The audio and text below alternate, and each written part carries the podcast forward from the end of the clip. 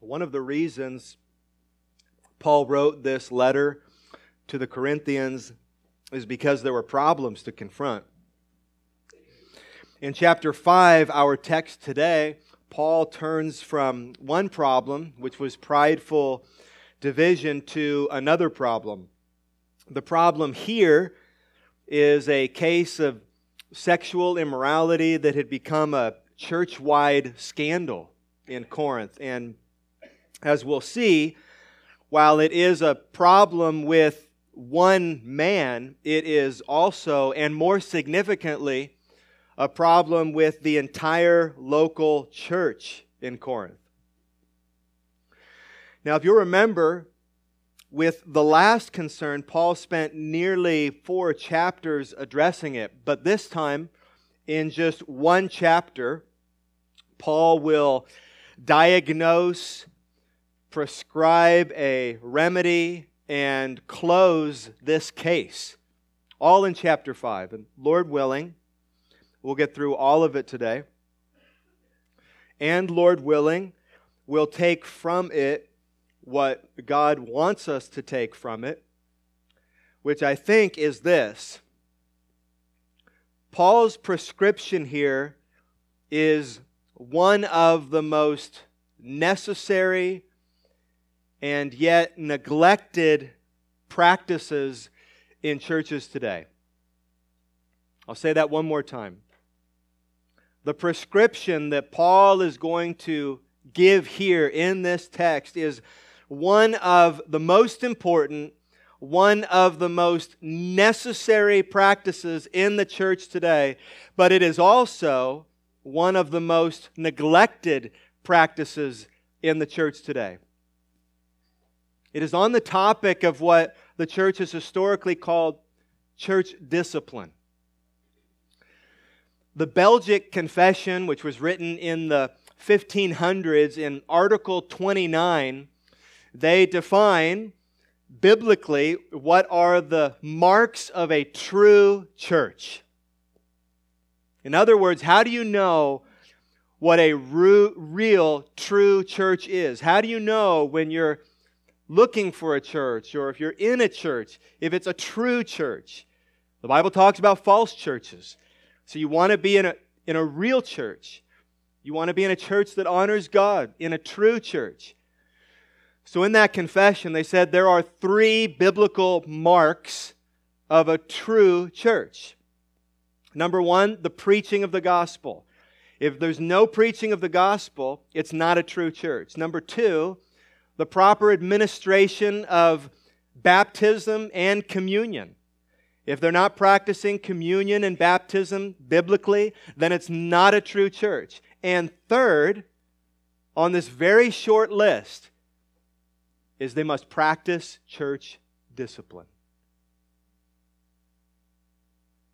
I think that surprises a lot of people today. I think a lot of modern Christians would disagree with that. But they were right on. And we'll see why in Paul's words today. How important it is that a local church understand and practice church discipline. It's, of course, an uncomfortable topic. We obviously, as always, need to pray before moving forward because this is God's Word that we're studying. And so, if we're going to study God's Word, we need God's help to understand and apply this truth. Please bow your heads with me. Father in heaven, as we listen to this sermon, we ask that you would enlarge our minds with truth, that you would enlarge our hearts with affection, and that you would embolden our wills to love and obey you.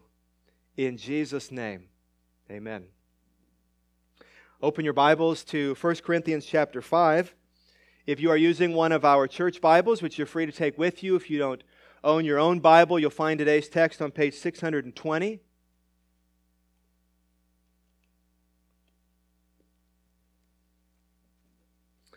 It's already quieter in this service than it normally is. just an observation.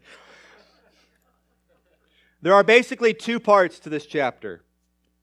Chapter 5 of 1 Corinthians, there's basically two parts the problem and the prescription, or the problem and the punishment. The problem is identified in verses 1 through 2, and then the punishment is prescribed in verses 3 through 13, along with a rationale for that punishment and a clarification. So look with me at verses 1 through 2, and let's begin with the problem. Paul identifies it here. It is actually reported that there is sexual immorality among you, and of a kind that is not tolerated even among pagans. For a man has his father's wife, and you are arrogant. Ought you not rather to mourn? There's the problem. A second negative report has reached Paul in Ephesus, where he is writing from. The first report, you'll remember, was from Chloe's household in chapter 1, verse 11, and described the fighting and the division that was taking place in Corinth, which Paul has spent most of the last four chapters addressing. And now in chapter 5, he turns his attention to this problem. It is actually reported, Paul writes, that there is sexual immorality among you. This is the first part of the problem sexual immorality among the Corinthians. Not out of the church, but in the church. This isn't a problem outside the church, this is a problem inside the church. This is not sexual immorality around them. He said it is sexual immorality among them. So the Greek word used here, it's one word for sexual immorality, is porneia, from which we get English words like pornography. In its broadest sense, it refers to any sexual activity that is not between one man and one woman within the covenant of marriage. Sexual immorality, in its broadest sense, is any sexual activity that is not between one man and one woman within the covenant of marriage. Sex is not only permitted by God, but it is commanded by God and encouraged between one man and one woman who are married to one another. And everything else is sexual immorality. Everything outside that is sexual immorality, from premarital sex to incest to polygamy to adultery to homosexual activity to pornography and masturbation and so on. So there was sexual immorality among the Corinthians.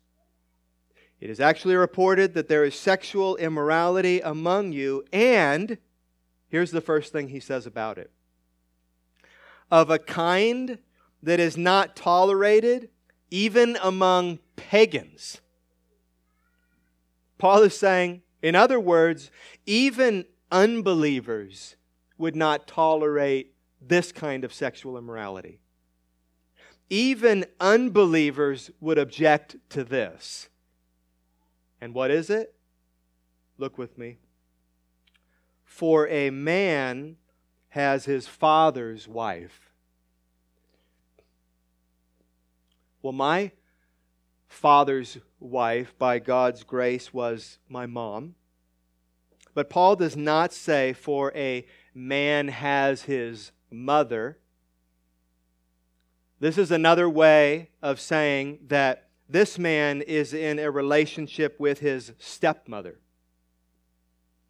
Whether or not his father is still alive, we don't know. But this is his stepmother. And this man had, the text says, his stepmother. He had his stepmother, which refers to and means that he had an ongoing sexual relationship with his stepmom.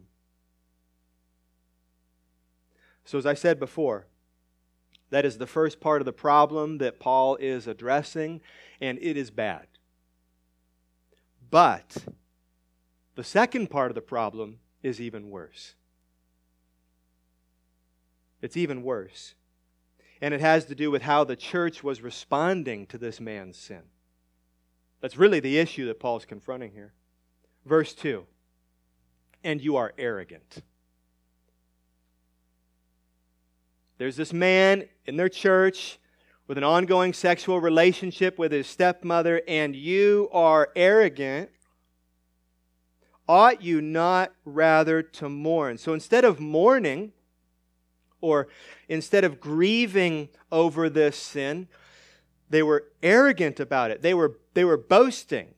They were bragging about this man's sin. How is that possible? How is that even possible that they, they were arrogant and boasting or bragging over this man's sin? In what way? Is a good question.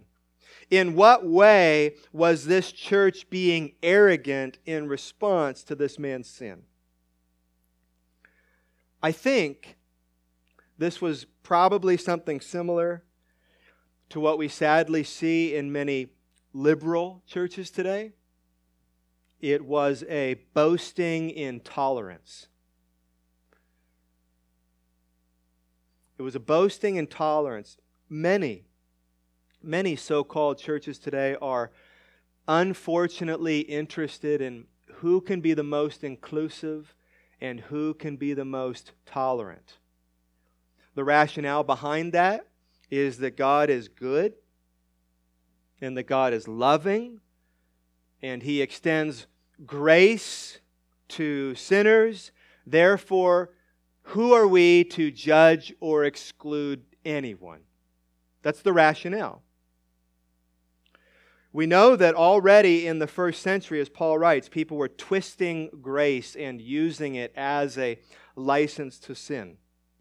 God is so good and He's so gracious that we can live however we want to live. I mean, it only magnifies His grace and goodness. Like, the more sinful we are, the more God's grace and forgiveness is highlighted.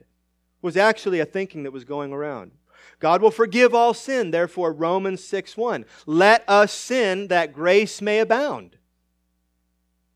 Paul had to tell the Galatians in chapter 5, verse 13, You were called to freedom, brothers, only do not use your freedom as an opportunity for the flesh, but through love serve one another. And some, even in Corinth, and obviously here, but some in Corinth were misunderstanding grace and we're saying things like, All things are lawful for me. And Paul quotes them twice in this letter saying, All things are lawful for me. So in this church, picture this.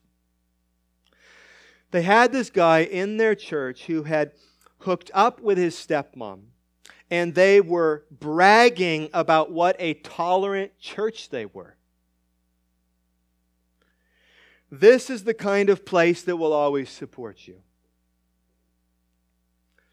This is the kind of place where if something makes you happy, and as long as no one else is hurt by it, who are we to say anything?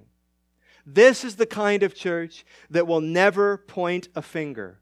This is the kind of church that will never judge you. That is a common mantra in many churches, and it sounds loving, and it's actually hateful.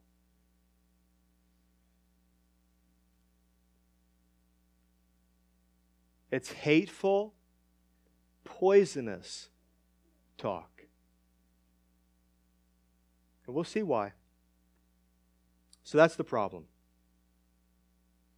Not just that there was an unrepentant man in the church, but that no one was confronting him. Rather, they were celebrating the fact that they were the kind of church that, in the name of Jesus, tolerated open sin. And that's terrible.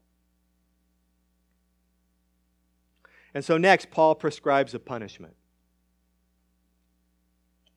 He, gives them a directive, a course of action here that must be taken. And it is the opposite of toleration. It is actually the exact opposite of toleration. And it begins in the last part of verse 2. Here it is. Let him who has done this be removed from among you.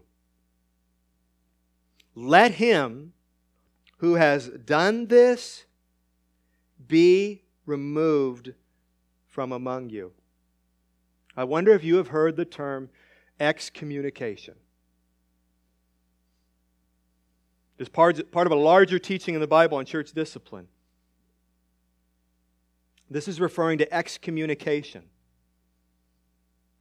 And it is one of the most necessary and neglected of church practices today. It is something that every local church must be willing to do, but it rarely is. But it is something that every local church must be committed to, must be ready for. So, that said, we will come back to that. And what Paul is saying here about removing this man from the church, what he is saying about excommunication. But, but this verse could be, and often has been, very easily misunderstood or misapplied. Paul is talking about something here that is described throughout Scripture, including from the mouth of Jesus himself. And so we need to go to other places in the Bible to make sure that we understand this essential mark of a true church. But Paul introduces this long overdue punishment here in verse 2, which we've already read. Let him who has done this be removed from among you. At the end of verse 13, he'll put it this way Purge the evil person from among you. So put those two verses together, verse 2 and verse 13, and you see that twice Paul says, from among you. You see that in verse 2 and in verse 13? From among you. What this means is that this man was a member of the church. He was among them. This was his church family. This was his church home. He was not merely a sporadic attendee, he was not a peripheral participant. He was among them. He was among them. He was a fellow Christian, in other words. He was a brother in Christ. He was outwardly committed to Christ and he was committed to this body of people, to this local church. And yet, he was not living the life of a Christian. He was not living the life of a Christian. And therefore, he needed to be removed. He needed to be purged. So, this is important. Paul is not saying that the Corinthians needed to cut themselves off from everyone who is sexually immoral, but rather the Corinthians need to cut themselves off from professing Christians who persist in sexual immorality. In fact, this is the very clarification that Paul makes down in verses 9 through 13. So here's his clarification with this punishment. Look at verses 9 through 13 with me. Verse 9. I wrote to you in my letter not to associate with sexually immoral people. So, Paul is referring to an earlier letter that he wrote to the Corinthians. It's not a letter that we have a copy of, but apparently he addressed this issue then and he told them not to associate with sexually immoral people. But now he's making a clarification in verses 10 and following about which sexually immoral people Christians are not to associate with, because there's a lot of them. There's a lot of them. There still is today, isn't there? That we're being told not to be around, to cut ourselves off from those who are sexually immoral. In order to really do that, you'd have to go to the moon. We're surrounded by people who are sexually immoral. So he's making a clarification here. Verse 10 Not at all meaning the sexually immoral of this world, or the greedy and swindlers or idolaters, since then you would need to go out of the world. That's the point he makes. Verse 11 But now, here's what he is saying I am writing to you not to associate with who? With anyone who bears the name of brother if he is guilty of sexual immorality or greed, or is an idolater, reviler, drunkard, or swindler, not even to eat with such a one. It could be any of those unrepentant sins, actually. Here's what Paul is saying The reason you are to avoid this man is not because he is sexually immoral. The reason you are to avoid this guy is because he is sexually immoral and calls himself a Christian. That's the important distinction. That's the clarification Paul makes.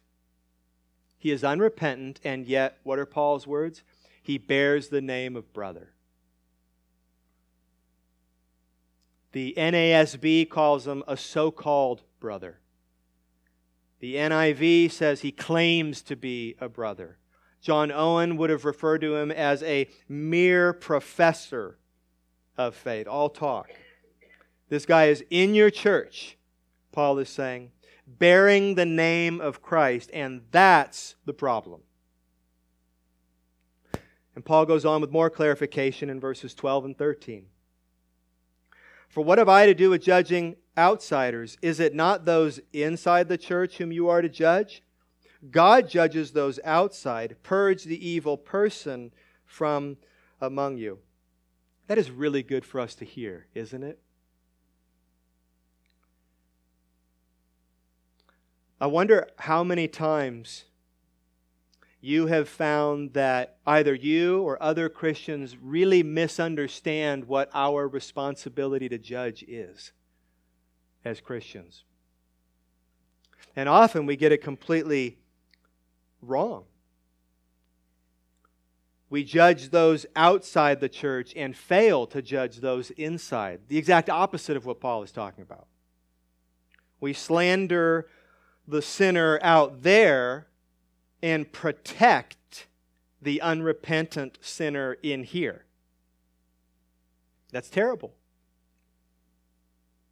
And Paul's making a clarification here in these verses. He is saying this don't judge those outside the church. Listen, Christians, do not judge those outside the church. They do not know Christ. Let me ask you something. What would you be doing right now if you didn't know Christ? Probably something much worse than the problem of the person you're judging. Probably something even worse. You and I know that any good in us, that we are who we are because of alone the grace of God. It's nothing good in us or nothing good because of us. It is solely attributed to the grace of God. So, where would I be without Christ? And yet, I can be tempted as a Christian to still judge or slander those outside the church. But then Paul says, but do judge those inside the church. do judge those inside the church. That means consider their behavior, render judgments, and call them out.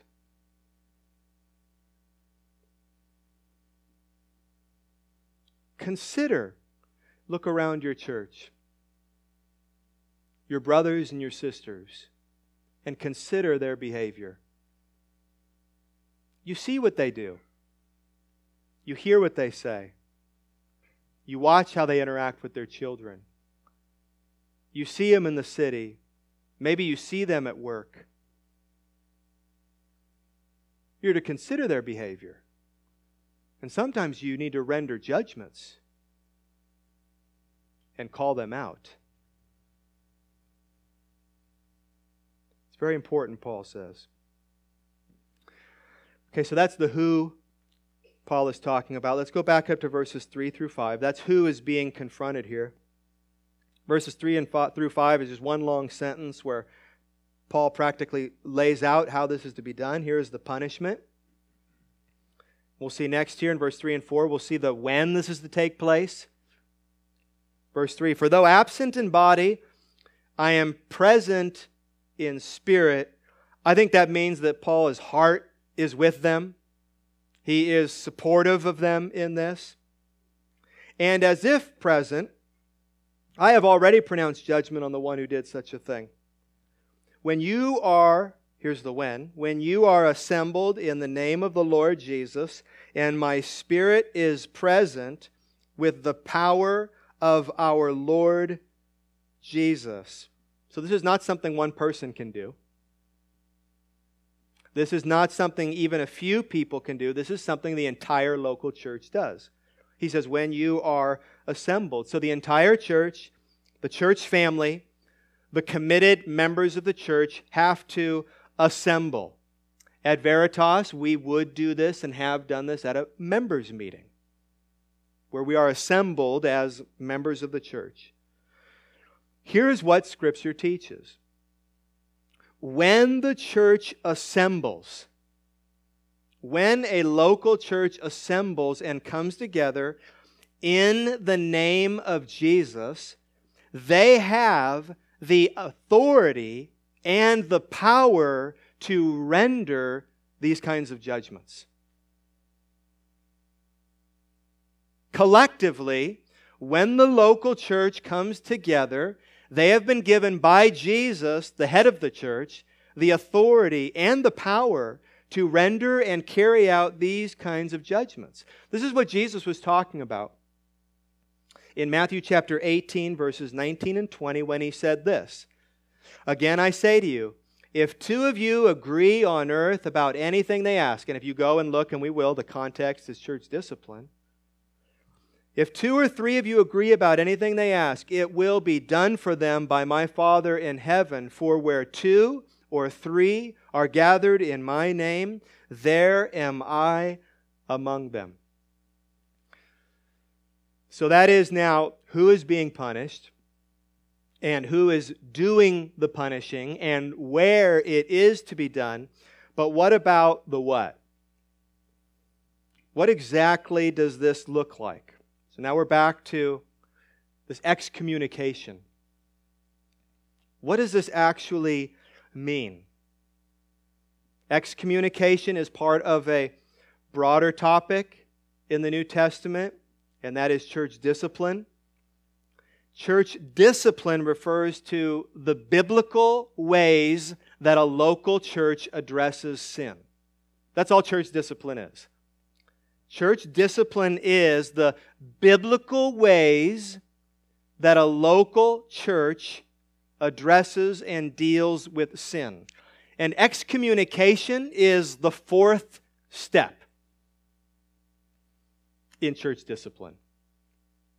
Excommunication is the fourth step. The first three are taught by Jesus. We should go there and look together. If you have your Bible, flip to Matthew chapter 18. I just read part of those verses, and we'll read the verses before. But here in Matthew chapter 18, we'll see this fourth step of excommunication in church discipline, but we'll also see the previous three steps and this is, by the way, one of the most important texts in your Bible on church discipline. In other words, this is one of the most important parts of your Bible on how sin is to be addressed in the local church. I would say the most important. So here's Matthew 18 15. We'll start with verse 15. If your brother sins against you, go and tell him his fault between you and him alone. If he listens to you, you have gained your brother. That's step one private confrontation. And I hope you're not the kind of person that does that every time you see a little sin.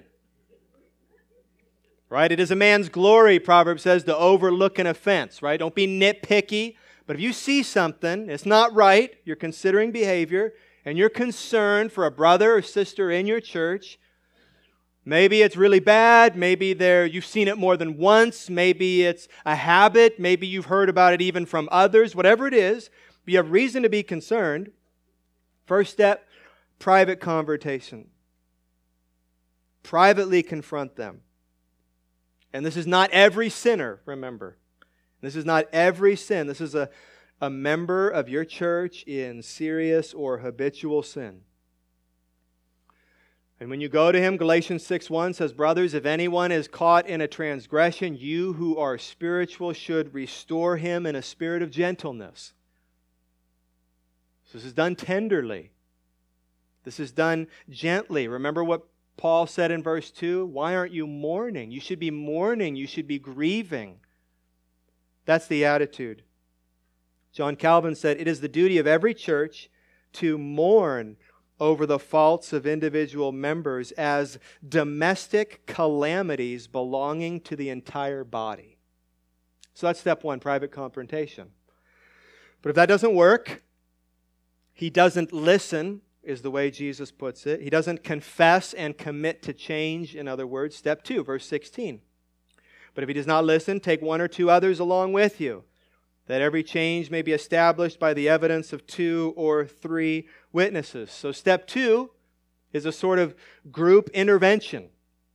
This is a group of concerned friends who have seen this sin or they have seen the effects of this sin firsthand. And so they come to him or her and confront as a, as a small group. And if that doesn't work, there's another step. Step 3, verse 17. If he refuses to listen to them, tell it to the church.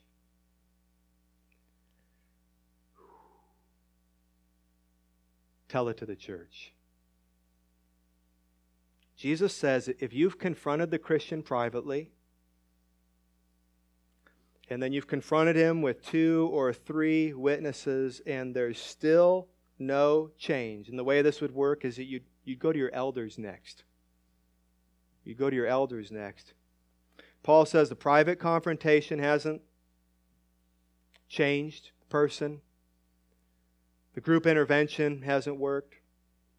If there's still no change, Jesus says you need to gather the church together.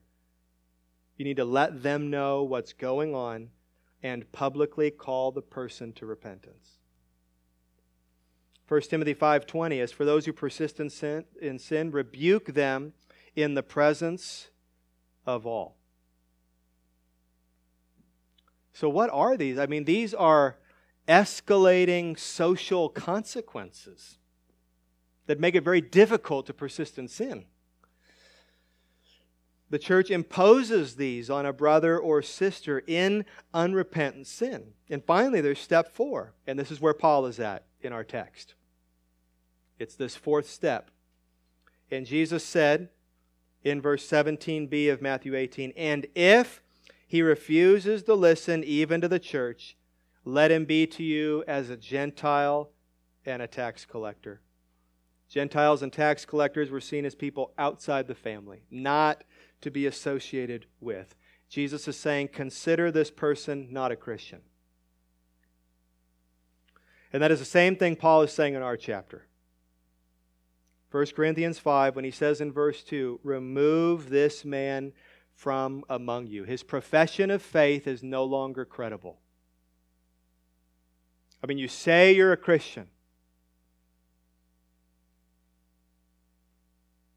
You're in sin. You've been confronted privately, and you won't turn from it. You won't confess. You won't commit to change. You've been confronted by a group of your friends, a group of co members in the church, and you still, your heart is hard, you're still recalcitrant, you still won't repent, you still won't confess it as sin, you still won't commit to change. Now we bring the whole church together, we have a meeting. Hopefully, have you there and have you present, ideally sitting in the front row. And then we, with grieving hearts, and we've done this as a church, and then with grieving hearts, we all collectively speak to you and say, This is not okay. This is not acceptable. You cannot call yourself a Christian and behave this way. You need to turn from your sin. And if that person still does not turn from their sin, then you need to remove them from the church. Which is saying this we no longer can call you a Christian. Your profession of faith is no longer credible. And so we remove you from this church. You may no longer have the assurance and the security and the blessing of being a part of this local church. If someone is excommunicated from a local church, that means no more fellowship. That means no more calling you brother. That means no more coming over for dinner, no more taking communion. Remember what Paul said down in verse 11? Do not even eat with such a one. You may not think of it as an intimate thing, but eating together and sharing a meal and passing food always has been and should be a very intimate thing. And it's something that is done among friends who love and trust one another. He says, Do not even eat with this man. Second Thessalonians chapter 3 verse 6 says keep away from any brother who is walking in idleness and not in accord with the tradition that you received from us. In verse 14 he says if anyone does not obey what we say in this letter take note of that person and have nothing to do with him that he may be ashamed. That's actually the goal they should feel guilt and shame over their sin, and they don't. And so you're imposing these social consequences in hopes that they will feel guilt and they will feel ashamed. Because what is shame? It is meant to point you to Christ, it is meant to turn you to Christ. So you love this person, you want what is best for them. Titus 3:10. As for a person who stirs up division, you warn him once, then twice, then have nothing to do with him, knowing that such a person is warped and sinful. He is self condemned. This person, the way our confession puts it in chapter 26, verse 2, has destroyed their profession. We all damage our profession at times, don't we? We all damage our profession. We do and say things in front of one another and in front of our kids and in front of unbelievers that we shouldn't do. And we don't look like Christians at the time. And that's damaging to our profession. But it is another thing through habitual sin to destroy our profession to the point that other Christians need to treat us as unbelievers. So the local church has the liberty and at times the obligation to bring escalating social consequences into the life of a so called believer. Okay. So that is the problem and the punishment.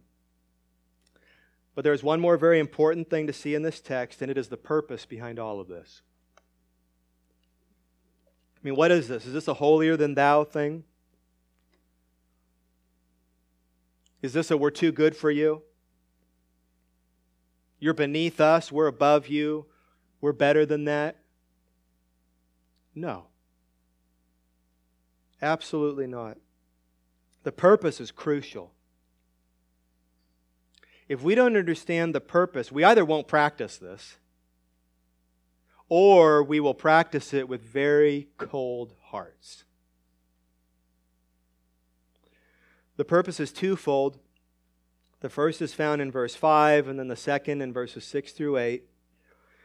There's a purpose for the individual, and there's a purpose for the entire church. First, the purpose for the individual, or for the unrepentant sinner. Verse 5. You are to deliver this man to Satan. This is all talking about the same thing, right? Remove him, purge him. Another way of saying that Deliver this man from Satan. It's just another way of saying put this man out of the church. The sphere of Satan is outside the church. You could read Luke chapter 4, verses 5 and 6 when Satan is tempting Jesus, or you could read 1 John 5 19. There's a special way in which Christ reigns in the church and Satan reigns outside the church. Verse 5 You are to deliver this man to Satan for the destruction, here's a purpose for him for the destruction of the flesh, so that his spirit may be saved in the day of the Lord. It is for the sinner. It is for him. Parents, when you discipline your children, that's not for you. That's to make your life easier, get things quiet again. It's for your child. It's done in love for the child. The same is true here. It is for the disciplined, it is for the sinner, for the destruction of his flesh. Listen, better your flesh destroyed than your spirit. Better your flesh destroyed than your soul. When this step of discipline is taken, the prayer is that whatever happens to a man or woman's body, their spirit may be saved. I mean, this is the point where you are praying, God, do whatever it takes. God, do whatever it takes that their soul may be saved. Church discipline is painful at the time, but in the end, it yields the peaceful fruit of righteousness. This is exactly what God did with Job. God handed Job over to Satan.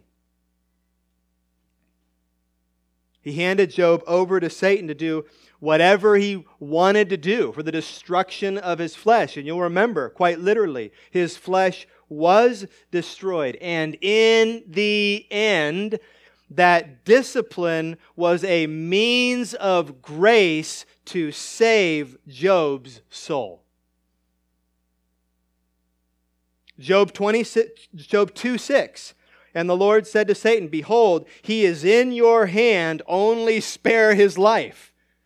He was being handed over to Satan for the destruction of his flesh. And then you fast forward to the end of Job, after all his suffering, after all he had been through. And Job answered in chapter 42, verse 1 I know that now, after post discipline, I know that you can do all things and that no purpose of yours can be thwarted. I have uttered what I did not understand, things too wonderful for me, which I did not know. I had heard of you by the hearing of the ear, but now my eyes see you. Therefore I despise myself and repent in dust and ashes. For Job's good. So, the first purpose of church discipline is to provoke true repentance. It is to provoke true repentance in the sinner. That he would be removed from the church. That he would begin to miss the fellowship. That he would begin to miss those conversations that he used to have with you that he would actually miss the accountability, the searching questions, that he would miss singing with you, that he would miss sitting and listening to the preaching of God's word and having his heart and mind filled with joy, that he would miss the meals that he shared with you, and that that would drive him back. and that you'd see him one Sunday sitting in the back. Maybe trying not to be noticed.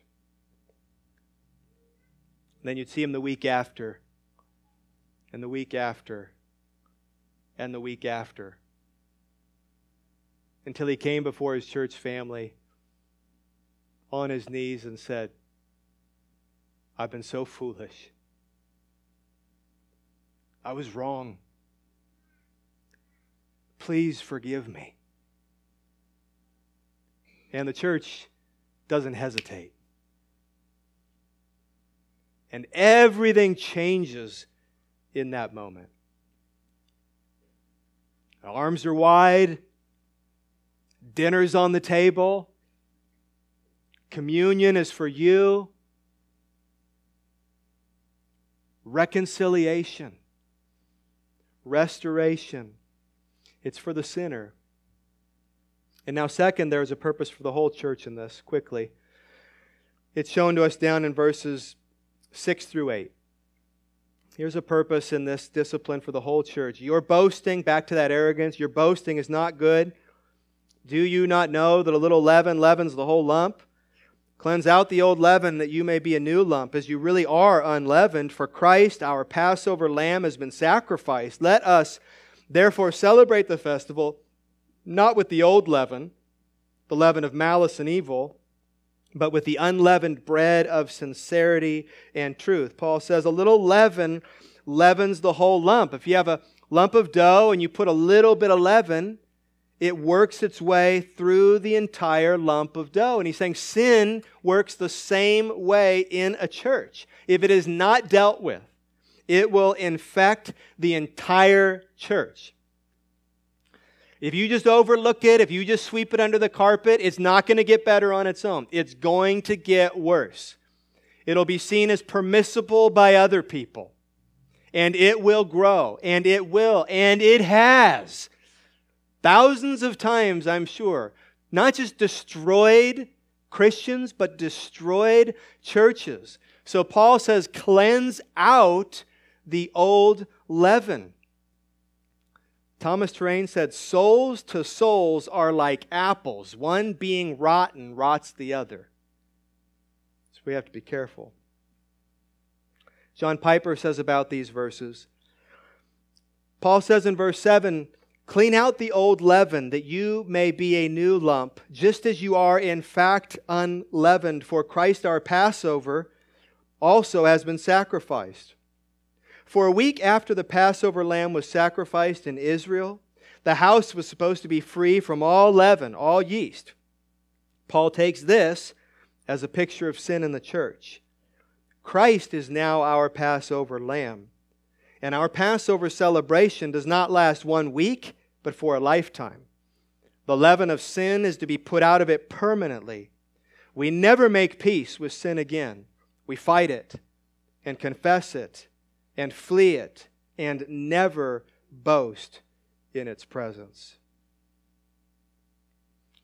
Paul says in verse 8 that to not judge a professing Christian in rebellion is malice and evil. But to faithfully administer church discipline is to walk in sincerity and truth. And so the second purpose the second purpose of church discipline is to preserve the purity of the church. It is to provoke repentance in the sinner and to preserve purity in the church. Here's how we word that in our church's constitution in Article 7 under church discipline. Quote The purpose of such discipline should be for the repentance reconciliation, and spiritual growth of the individual disciplined, for the instruction in righteousness and good of other Christians as an example to them, for the purity of the church as a whole, for the good of our corporate witness to non Christians, and supremely for the glory of God by reflecting His holy character. And so Paul writes, he writes to the church in Corinth and says, You have let this go far too long. I'm hearing about it in Ephesus. You need to take drastic action now, or this man may be lost and your church may be defiled. So he says, Get everyone together and officially and formally remove and purge this man from among you, that he may be saved. And so today, it is how we are to deal with sin in the church. In conclusion, some of you here today are not Christians, and you're not a part of this church, maybe you're not a part of any church,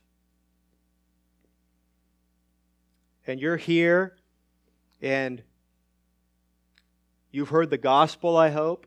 You've heard the good news that Jesus came for sinners. And you're a sinner. We all are. Which means that we have been created to to love God, we've been created to worship God, we've been created to honor God. We could only be satisfied in God, only be happy in God. But we've gone our own way. We've rebelled against God, disregarded Him, disobeyed Him, dishonored Him, ignored Him, done what we wanted to do with our life. And the justice for that, the punishment for that, is that we would one day die and be alienated, separated from God forever. The good news is that Jesus came for sinners like you and me. That he lived a life perfectly, never disobeyed God, never dishonored God. The life that I'm supposed to live, Jesus lived. And yet he suffered and died. He suffered and died in the place of sinners to take our punishment, to pay the price that we owe, to assume our debt. And he did that so that if we would believe this gospel, trust in Him, no longer go our own way, but go His way, that we would be saved from our sin. And so if you're here and you are not a Christian, this is what it says in Romans 10 9. It says, If you confess with your mouth that Jesus is Lord, and believe in your heart that God raised him from the dead, you will be saved. For with the heart one believes and is justified, and with the mouth one confesses and is saved. For the scripture says, Everyone who believes in him will not be put to shame. And so, as you hear the gospel today, believe the gospel. It is true and call on Jesus to forgive you of your sin, to rescue you from your sin, and to change you from the inside out. Many of you are Christians, though. Most of you are professing Christians at the very least. Again, Article 29 of the Belgic Confession says the true church can be recognized if it has the following marks the church engages in the pure preaching of the gospel. For those of you that are looking for a church, maybe it's here, maybe it's another church, this is what you need to look for. Number one, the preaching of the gospel. For those of you who are Christians, it is the preaching of the gospel that got you in the church. This is how you were saved. You heard the gospel, and God gave you eyes to see and ears to hear, and you believe. So the gospel needs to be preached. The seed of the gospel needs to be planted. And now that you are Christians, you're in the church, and you're still being fed with the gospel. It is the food that you live off of. So a true church must preach the gospel. Second, it makes use of the pure administration of the sacraments as Christ instituted them. So the gospel is how you came into the church. Baptism, the sign of baptism, is like the door into the church, the sign of your entrance into the church family. Communion, which we take every week, is like the dinner table in the house of God, where every week, as a Christian family, we take communion together. So we've got the gospel that brought us into the church. We have the front door of baptism. We have communion. We sit in fellowship at the table. The church also needs a door out. The church also needs a door out. Because sometimes believers who aren't actually believers make their way in the church. And so, as we've just talked about,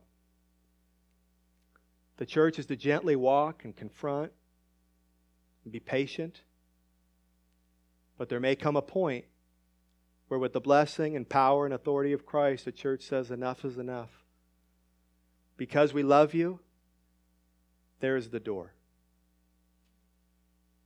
And we're putting you out that door in hopes that you will be saved. You see why the writers of that confession included that in these three marks of a true church?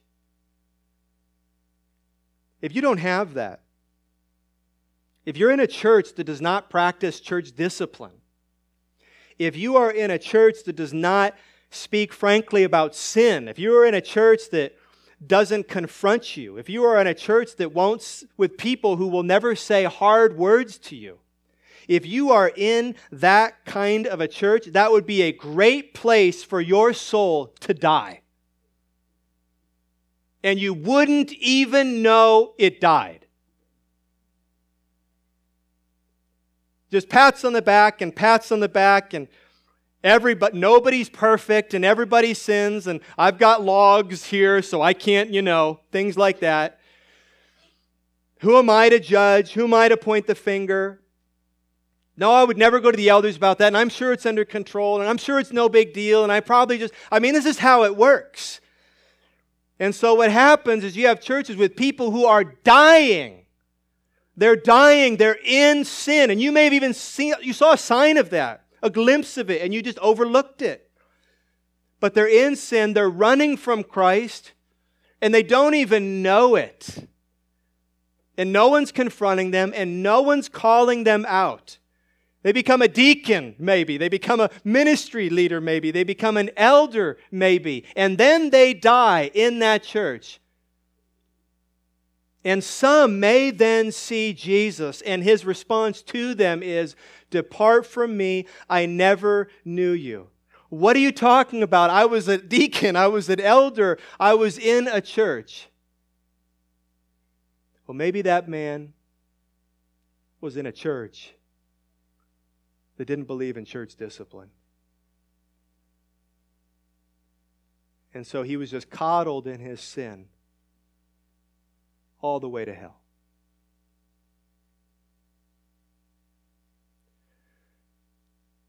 So we, we try to get the guts to say hard words to each other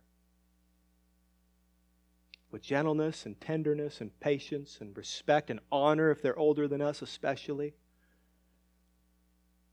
But we point it out and we bring it up. Can we go to coffee? Can we go to lunch? I need to talk to you. I've heard something. Oh, that's gossip. I can't. No, if you've heard something and no one else is doing anything about it, you go to the person. Just start with, I heard something. Yeah, I know. Rumors go, word travels. I'm sorry. I love you, so I'm going to bring it up. I've heard something. I saw something. I'm concerned about something. I know I could be way off here. You know me, and I've got my stuff, but I love you. Is this going on? Did this happen? Where are you now? What are you thinking about this? What are you feeling about this? Who knows about this? You need to turn from how can I help? And God willing, beginning of restoration for them. Eh, they will love you and respect you. If they don't turn, you get some friends together. The tag team effort, team effort. Get some friends together. If that doesn't work, you call a pastor. Say, you need to know about something. Then maybe you end up telling the whole church. And maybe it even gets to the point where you have to look at a person and say, We no longer can call you Christian. And maybe that's what it takes. And then you just start praying and evangelizing and hoping as long as you possibly can in hopes that they will be saved. And from a heart that wants to protect the purity of your church. This is ultimately how sin is to be dealt with in Christ's church. We mourn over it, we patiently confront it, If necessary, we remove the unrepentant sinner from among us. And this is for their good and the good of the church and the glory of God. Let's pray. I'm sorry, first I needed to introduce communion. Let me read you from 1 Corinthians chapter 11, and then I'll pray. Verses 23 through 36, Jesus said, For I received from the Lord what I also delivered to you, that the Lord Jesus, on the night when he was betrayed, took bread. And when he had given thanks, he broke it and said, This is my body, which is for you. Do this in remembrance of me. In the same way, also, he took the cup after supper, saying, This cup is the new covenant in my blood. Do this as often as you drink it in remembrance of me. For as often as you eat this bread and drink the cup, you proclaim the Lord's death until he comes. So this morning, during communion, we proclaim and remember the sacrificial death of Jesus. If you're visiting with us, you're invited to take communion with us. If you are a baptized believer, and if you are a part of a local church, whether it's this or another one that preaches the gospel, we'll have leaders up front who will serve you, and then we ask that you take the bread and the juice back to your seat and wait, and we'll take it together as a family. Let's pray. Our Father in heaven, these are hard words. And it is one thing for us to read them, and even be convicted by their truth in this room. And it is another thing to apply it outside these walls. And God, you know that we will be tempted to cower, that we will be tempted to justify inaction, that we will be tempted to ignore sin in our own hearts and in others. And we do see, God, in your word, how harmful that is for your people. And so we ask that you'd give us courage. Give us wisdom and discernment to see what may need to be addressed in our own heart or in a friend. And then, God, make us resolved to obey your word and bring confrontation to someone we love. And we ask these things because our desire ultimately is to love you and honor you and bring you glory. And we pray these things in Jesus' name. Amen.